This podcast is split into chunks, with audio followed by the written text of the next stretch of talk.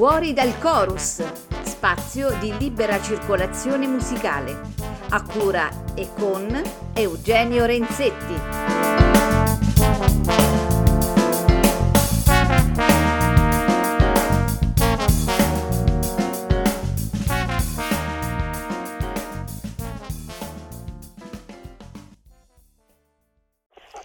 Cari amici di Fuori dal Chorus, ben trovati, buon sabato pomeriggio. Eh, la faccio breve. La faccio breve perché ho una eh, vecchia ma giovane eh, eh conoscenza di, eh, cioè giovane ma vecchia conoscenza di, di, Fuori dal Chorus che qui in linea e freme per, per parlare di adesso vedremo cosa.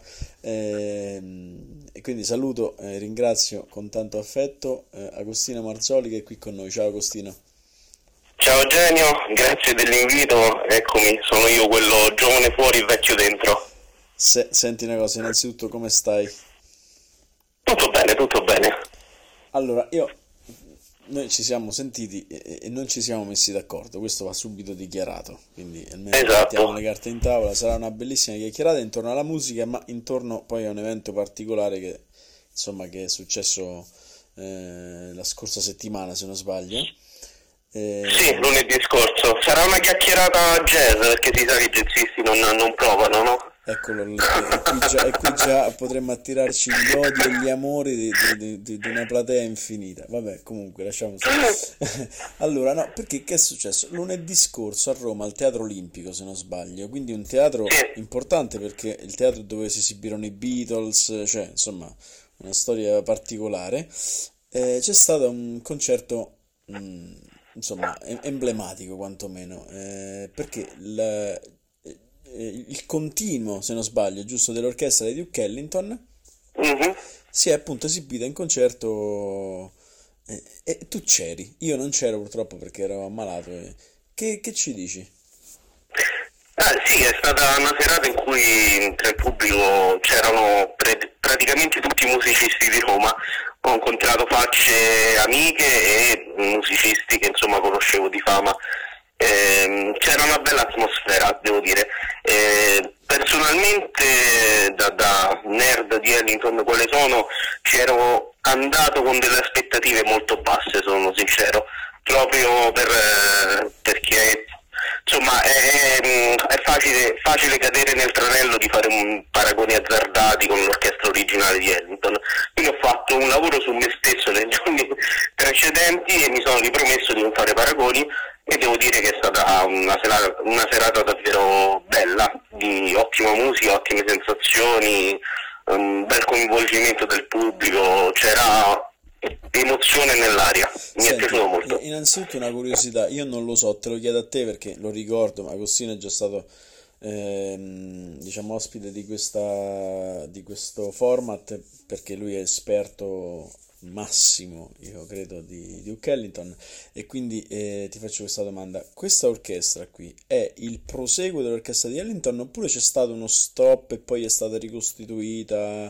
Eh... Ma eh, allora, ehm, è un po' difficile dire che questo sia il proseguo dell'orchestra di Ellington, ovvero quando Ellington morì nel 74 l'ha preso in gestione il figlio di Ellington, Marshall Ellington, il quale tra l'altro eh, era trombettista e road manager dell'orchestra negli ultimi anni e quindi ehm, mantenne l'orchestra eh, che includeva anche alcuni musicisti originali dell'orchestra.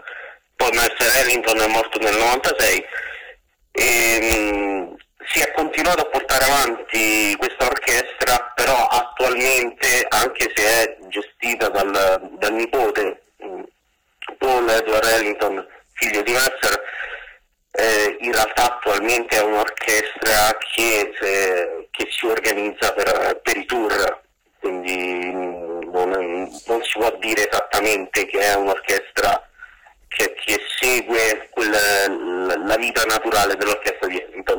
Porta quel nome, cerca di portare avanti il repertorio ellingtoniano, eh, c'è il, il leader, mm, sassofonista che comunque è uno che sta da tanti anni in questa orchestra. Eh, per certi versi sì, però insomma è un po' difficile dire che è la vera orchestra identitaria di Ellington. Ecco. Certo, senti una cosa, allora per quanto riguarda la musica, mh, tu che sei veramente un super appassionato e super esperto, ma un po' tutti, quelli che ascoltano l'orchestra di Ellington chiaramente hanno in testa un suono, anche dato dalle registrazioni datate eh, o meno, insomma quelle più recenti e quelle più, eh, quelle più invece tarde, eh, e quindi il suono va chiaramente a, a, a quell'orchestra lì.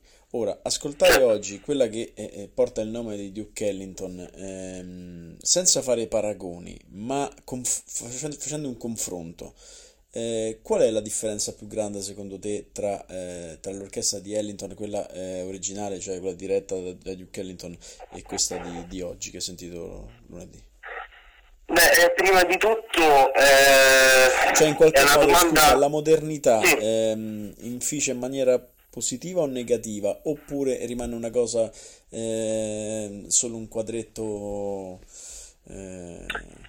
non so. Guarda, eh, prima di tutto eh, bisogna capire cosa si intende per l'orchestra originale di Ellington. Perché quale orchestra? Mi spiego meglio. Ovvio, certo. Ellington ha, ha, è l'unico che ha avuto 50 anni di continuità con la stessa orchestra, senza interruzioni. Ma l'orchestra di fine anni 20, primi anni 30 del Cotton Club era molto diversa da quella, che ne so, del 40-41 con Jimmy Blanton e Ben Webster, così come era totalmente diversa da quella degli anni, fine anni 50-60. Quindi innanzitutto è difficile dire, no? Anche all'interno della storia lintoniana eh, è difficile fare paragoni tra un'orchestra e l'altra. Eh, io quello che posso dire è che è stata fatta una scelta molto intelligente sul, sul repertorio per quanto riguarda questo concerto qua, nel senso che eh, l'orchestra si è presentata in una formazione di 15 musicisti eh, con la big band di soli tre tromboni e senza chitarra, che più o meno è la formazione standard di Ellington dagli anni 50 in poi. E quindi si è soprattutto basata sul repertorio di una certa epoca, che quello che può essere riprodotto abbastanza bene con uh, strumenti moderni e con questo tipo di formazione. Questo l'ho apprezzato molto perché altrimenti fare una carrellata cronologica di brani ehm, sarebbe, stato, sarebbe stato fare tutto e farlo male perché è complicatissimo poter riprodurre i suoni no, di, dell'orchestra degli anni 30 per dire.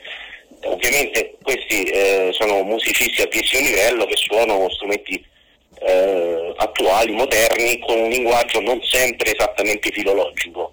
Però questo eh, secondo me è stata una scelta giusta quella di scegliere un certo tipo di, di repertorio e non fare la qualunque. Certo, certo. Ehm, qual è la cosa che... Non so, tu hai già sentito questa orchestra? Era la prima volta che, lo, che l'ascoltavi? Guarda, dal vivo è la prima, prima volta, perché l'ultima volta era stato, se non erro, 2014, ma quel giorno io ero in Sardegna, non, non potevi assistere, però l'ascoltai alla, alla radio perché fu trasmessa in diretta Radio 3. All'epoca non mi piacque, ora non so, può darsi pure perché eh, ovviamente ciò che si vive dal vivo è diverso da quello di, di una registrazione radiofonica. Eh, però non mi aveva molto entusiasmato, mi era sembrata mh, insomma poco, poco autentica come, come esecuzione. Eh, invece questi lunedì mi è piaciuta molto, ho visto che comunque il pubblico era molto coinvolto. Certo. E senti, per, per uno come te, appassionatissimo, qual è? Le, le... C'è stata una sorta di emozione, di coinvolgimento, oppure eri un po' magari, non so, eh, distaccato perché come detto prima non volevi troppo, insomma, avere troppe aspettative, insomma. Comunque, eh, confrontarsi anche poi, visto che hai incontrato il, il nipote di Ellington, insomma, com- com'è stato? Beh, eh, come dicevo, sono entrato in teatro con poche aspettative, però dopo la sigla iniziale Take the Train eh, mi sono subito fatto coinvolgere perché comunque ecco una cosa vorrei sottolineare da cui ehm, noi dovremmo, noi italiani ed europei dovremmo molto imparare è il verbo to play che come sai in inglese significa sia suonare che giocare eh, certo. quello che si e questo si percepisce tantissimo quei musicisti si divertivano si sostenevano c'era intesa tra loro e questo spesso manca nei nostri concerti. Eh, pare quasi che alcuni musicisti dia fastidio di suonare per il pubblico, eh, invece lì c'era, c'era, quell'atmosfera che è quella giusta secondo me, quella di condivisione e di divertirsi suonando. Dello spettacolo, spettacolo, come lo stesso Ellington poi era solito, no? Anche nei video che si Esatto, qui si vede male quando si parla di spettacolo, di ballo, così si ha un po' la puzza sotto il naso, sembra quasi di voler eh, svilire un'arte. Invece eh, è proprio qui l'equivoco, perché quella era musica, non tutta, ma la gran parte di quella musica era nata nell'ambiente dello spettacolo o del ballo. Perché doversene vergognare o pretendere che lo stesso pezzo di elevarlo a, a chissà quali altezze eh, artistiche. Eh, questo è perché c'è appunto un po' di snobismo in Italia che non fa bene a nessuno secondo me. Certo. Senti, quindi esperienza consigliata diciamo? Direi di sì, poi tra l'altro ho apprezzato anche il fatto che oltre a brani insomma super noti hanno fatto anche qualche chicca, qualche cosa particolare eh, poco conosciuta che ho insomma apprezzato molto. Okay. Ad esempio hanno fatto un brano raro di, di Billy Strayhorn che mi è piaciuto molto, che è Charpoy, eh, che davvero non viene mai, mai eseguito da nessuno, eh, che è stato solo con la tromba plunger di James Zoller, insomma mi è piaciuto molto quel pezzo. Senti, ehm, ma adesso invece voglio farti una domanda, seppure poi purtroppo, ehm, come si dice, ehm, inficia in un accadimento triste in qualche modo, però il caso della sordina ritrovata, perché tu sei, sei talmente appassionato di Duke Ellington che pur essendo un tubista, eh, musicofilo, musicologo, eccetera, però sei andato alla ricerca, insomma, raccontaci, raccontaci questa storia de- della famosa sordina. ok, ok, eh, pochi giorni dopo il concerto, ovvero giovedì, ho mandato a Eugenio due foto di, di una sordina, eh, non mi ricordo esattamente cosa gli ho detto, qualcosa tipo ok questa è una sordina, ma sai che sordina è questa? Giusto più o meno esatto, esatto. più o meno un messaggio così. E, niente, sono venuto ehm, in possesso di una sordina, in realtà che è una sordina classica per tromba, ma che è, è un modello molto raro degli anni 20 che è esattamente il modello di sordina che usava invece Tricky Ellington, il quale era trombonista storico di Ellington fino agli anni 40 ehm, e uno dice ma che relazione c'è tra una sordina per tromba e per trombone? Ora racconto una cosa magari mh, se posso rubarti due minuti un po' tecnica, un po' per, eh, per musicisti di ottone la, la, le sordine sono quegli aggeggi che si mettono attaccati alle campane dei, dei brass, degli ottoni, trombe, tromboni soprattutto, e che servono ad alterare, a modificare il timbro eh, dello strumento. E diciamo la sordina più usata in ambito classico è la sordina strike, cosiddetta strike, molto poco usata invece in ambito jazzistico. Bene, questa sordina strike eh, che ho in mano mentre vi sto parlando in realtà era, era una sordina per tromba che però il trombonista di Ellington, Tricky Menton, inseriva totalmente dentro la campana e abbinandoci la plunger, ovvero la ventosa, la, lo stura lavandini per capirci, eh, riusciva a fare degli effetti molto particolari, l'effetto Yaya, che non è neanche l'effetto wow come si dice perché sembrava quasi una voce umana quando eh, usava, usava suonare in quel modo. Mm, si è persa questa tradizione purtroppo, eh, l'orchestra di Hamilton ha sempre, Hamilton ha preteso sempre nella sezione di tromboni ci fosse un trombonista ehm, specialista delle sordine, in particolare della plunger, e, e, quindi oggi i trombonisti tutti quanti pensano che quell'effetto sia prodotto da un altro di quei sordine, la sordina Pixie. In realtà io ho scoperto che questo preciso modello di sordina strike per tromba era usato dai trombonisti di Ellington per fare quegli effetti lì. E quindi niente, sono venuto in possesso di questa sordina particolari. Questo cimelio un po' da, da sai, i collezionisti hanno sempre qualche feticcio, qualcosa, no? eh, di cui essere soddisfatti. Ma... Io che non sono né trombettista né trombonista ho questo oggetto. Ma così. è un cimelio talmente raro e importante che, che l'ultimo trombonista vivente dell'orchestra di Ellington ti sta facendo la corte spassionatamente, no? Sì, esatto. Allora, ehm, ovviamente ho mandato subito le foto all'Art Baron, che è l'ultimo dei trombonisti di Ellington a essere entrato ufficialmente nell'orchestra. C'è stato neanche per un anno, per pochi mesi, però ufficialmente è l'ultimo a essere entrato nell'orchestra di Ellington. All'epoca, nel 73-74, aveva 23 anni. Lui lo conosco perché anni fa lo contattai via Facebook e mi concesse un'intervista che poi pubblicai sul, sul mio blog. E quindi eh, quando ho preso questa sordina ho mandato subito le foto a questo trombonista che è rimasto in stucco perché ha detto che neanche lui l'aveva mai vista dal vivo per quanto è rara, però è sicuro che, che è questo modello qua perché gliel'hanno detto gli stessi trombonisti di Ellington, insomma. E tra l'altro lui è, è quello che ha ereditato il ruolo di trombonista specialista di sordine, ecco. Pazzesco, sei un pazzo, questo ormai lo sapevamo. Senti, va bene, io ti ringrazio come sempre perché i tuoi approfondimenti sono sempre molto gratiti. Però adesso che, che viene il turno della musica io andrei alla matrice, quindi ho trovato mh, un concerto di Ellington, dell'orchestra di Ellington del 58 ad Amsterdam. E, ah, fantastico, sì. E quindi ci sentiamo quello, così ritorniamo un po' diciamo al perno della, della, della questione. Senti, ti ringrazio ti saluto e, e sicuramente ci sarà modo di, di rincontrarci su queste onde. Grazie a te, grazie a tutti gli ascoltatori.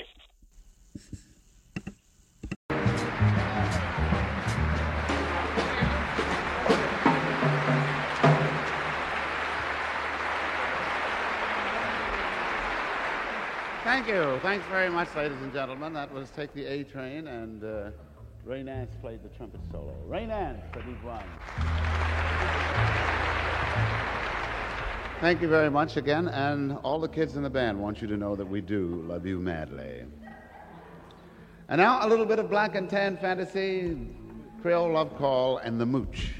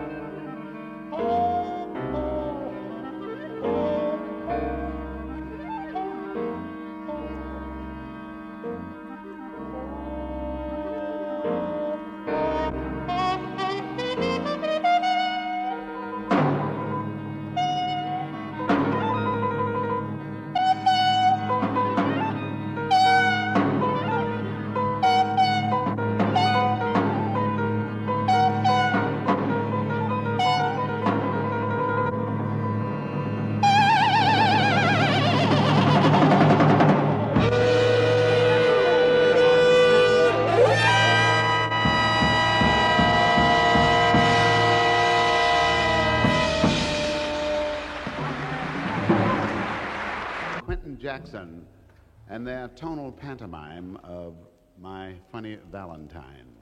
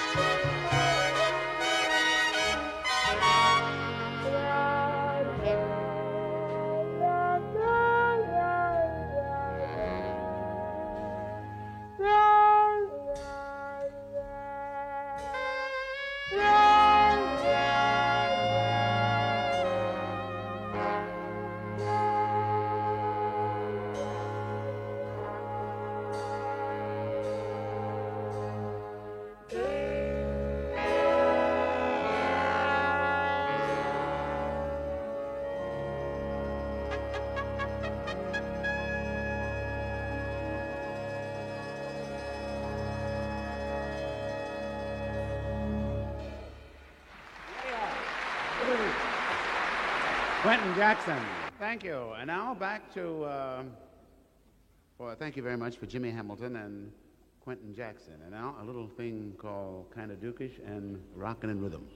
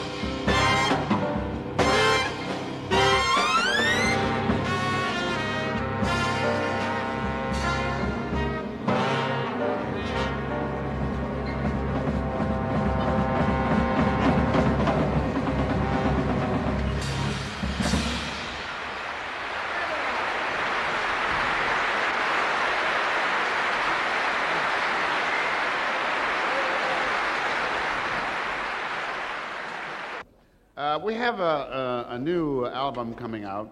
It's the new Newport album. That is the 1958 Newport series.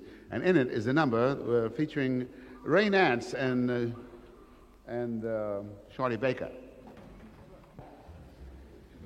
Are we in order? Do we have a law?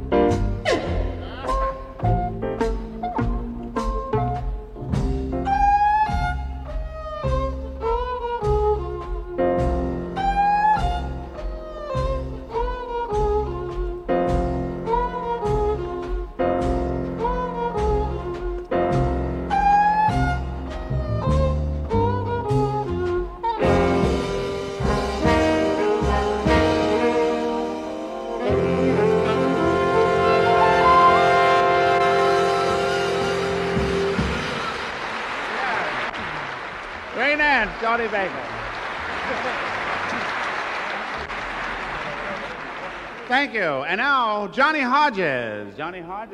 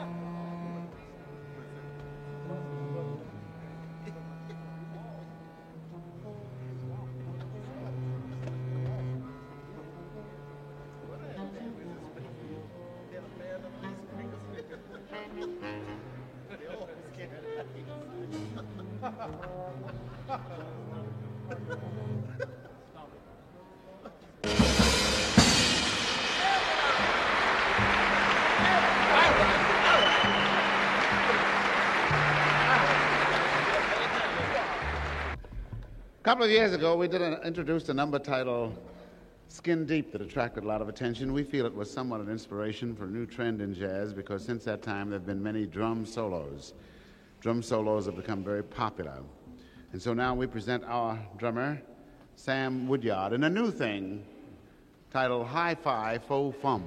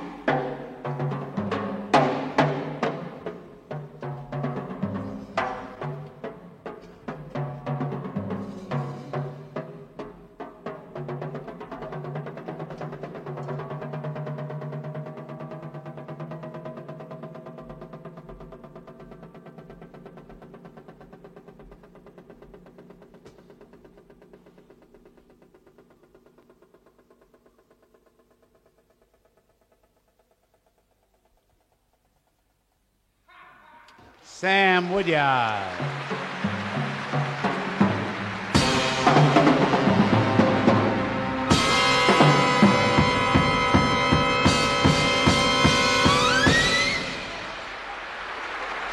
Woodyard.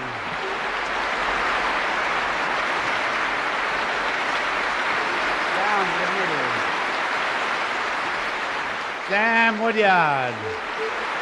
Thank you very much for Sam Woodyard. Sam Woodyard wants you to know that a drum is a woman. you know, I've been very lucky as a songwriter, and so now I'd like to play a few of those songs we've written that have become hits. Some have become standards, and of course, we hope that all of them are among your favorites.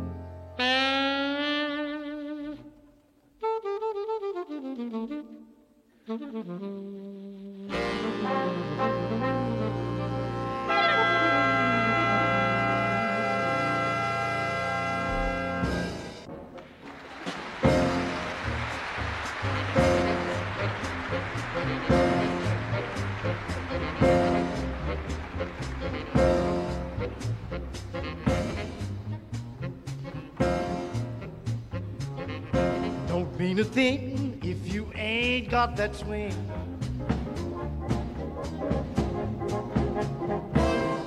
Don't mean a thing, all you've got to do is sing.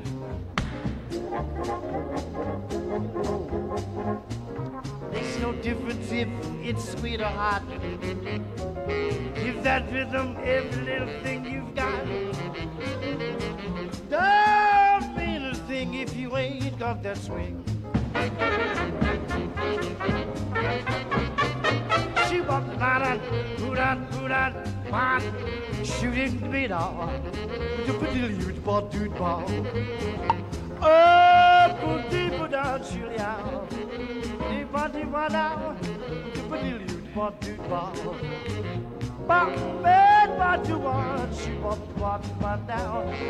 It, do, do, do, do, do, do.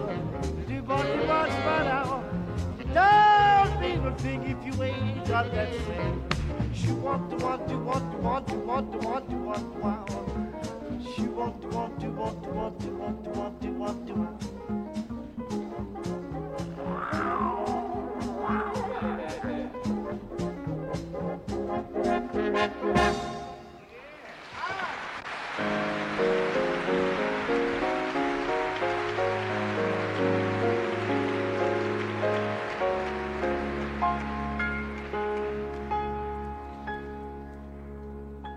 In solitude,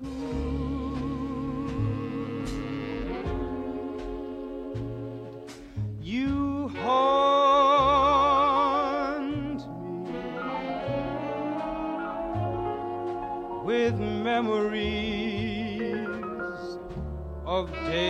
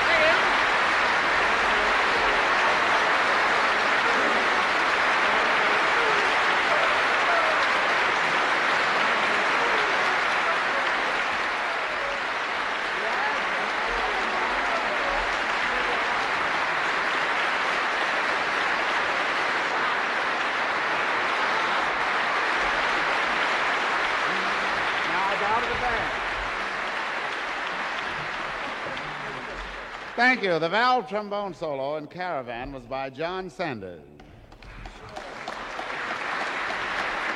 I Got It Bad was played by Johnny Hodges. Solitude was sung by Ozzy Bailey. And it don't mean a thing if it ain't got that swing, and Just Squeeze Me was sung and swung by Ray Nance.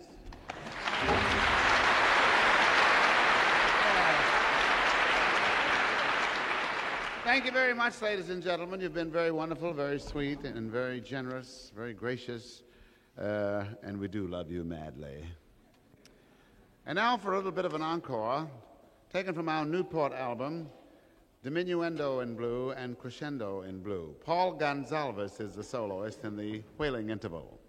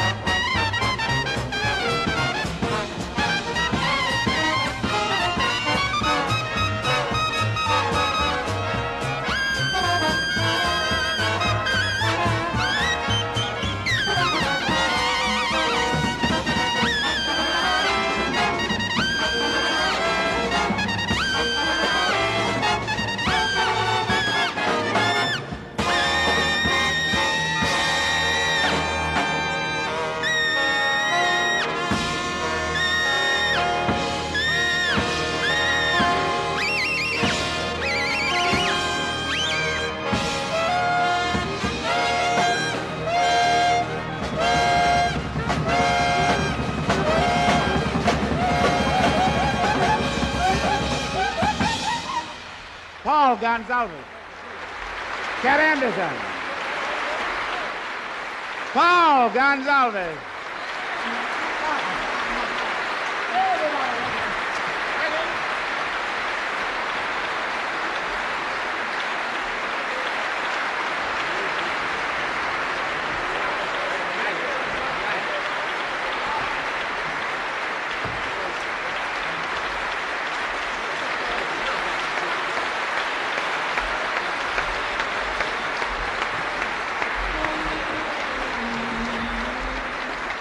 En zo, dames en heren, wens ik u alle goede nacht en wel te rusten en tot de 29 november.